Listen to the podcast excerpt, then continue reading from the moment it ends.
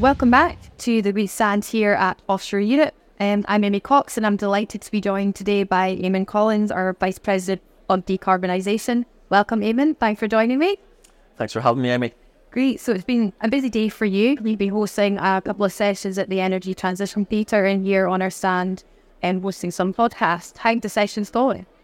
Yeah, look, it's been a great day, Amy. I think uh, lots of optimism in the conference and, and certainly lots of opportunities coming through. As you say, I was uh, moderating a session this morning which was looking at how do we build a hydrogen economy. Uh, that was with colleagues from Wood and from Siemens, and again, brilliant opportunity for us, and uh, you know, lots of positivity around hydrogen and what that could mean for a transition to a low carbon energy future. And then with a podcast this afternoon, which was excellent with uh, uh, Andy Brooks from the North Sea Transition Authority, and again, that was looking at the regional lens around the net zero challenge. And kind of key takeaway for me was that there's lots going on, lots to share from different parts of the world, and uh, you know, I think lots that we can learn from everywhere else as well. So a really exciting time to be in the industry.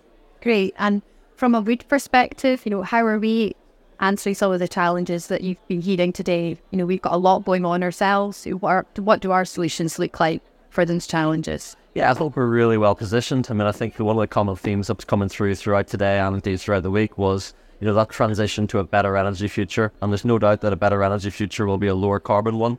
You know, we've got a role to play around helping uh, industries with high emissions, industries that are energy intensive to continue to produce the products that they need, but also to do that with the lowest possible uh, carbon intensity. Again, you know, a great area for us to think about.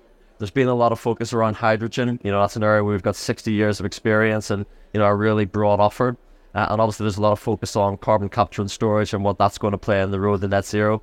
And it's a space where we've done 200 studies. We've got a really, really good end to end offer across the CCUS value chain. So, you know, very encouraging and very, very, very optimistic. Great. So as you leave today, you know, you had lots of sessions, you've been participating, you've been listening, learning. Kind of, what's your reflections on where we are and where we're going?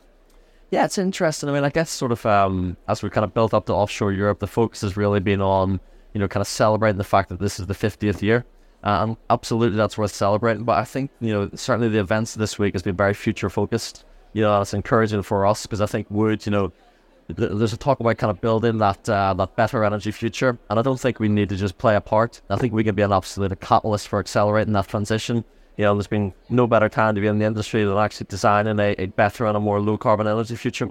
Great, perfect. Well, thank you so much for summing up your sessions and your experience here at Offshore Europe, and thanks for joining me today.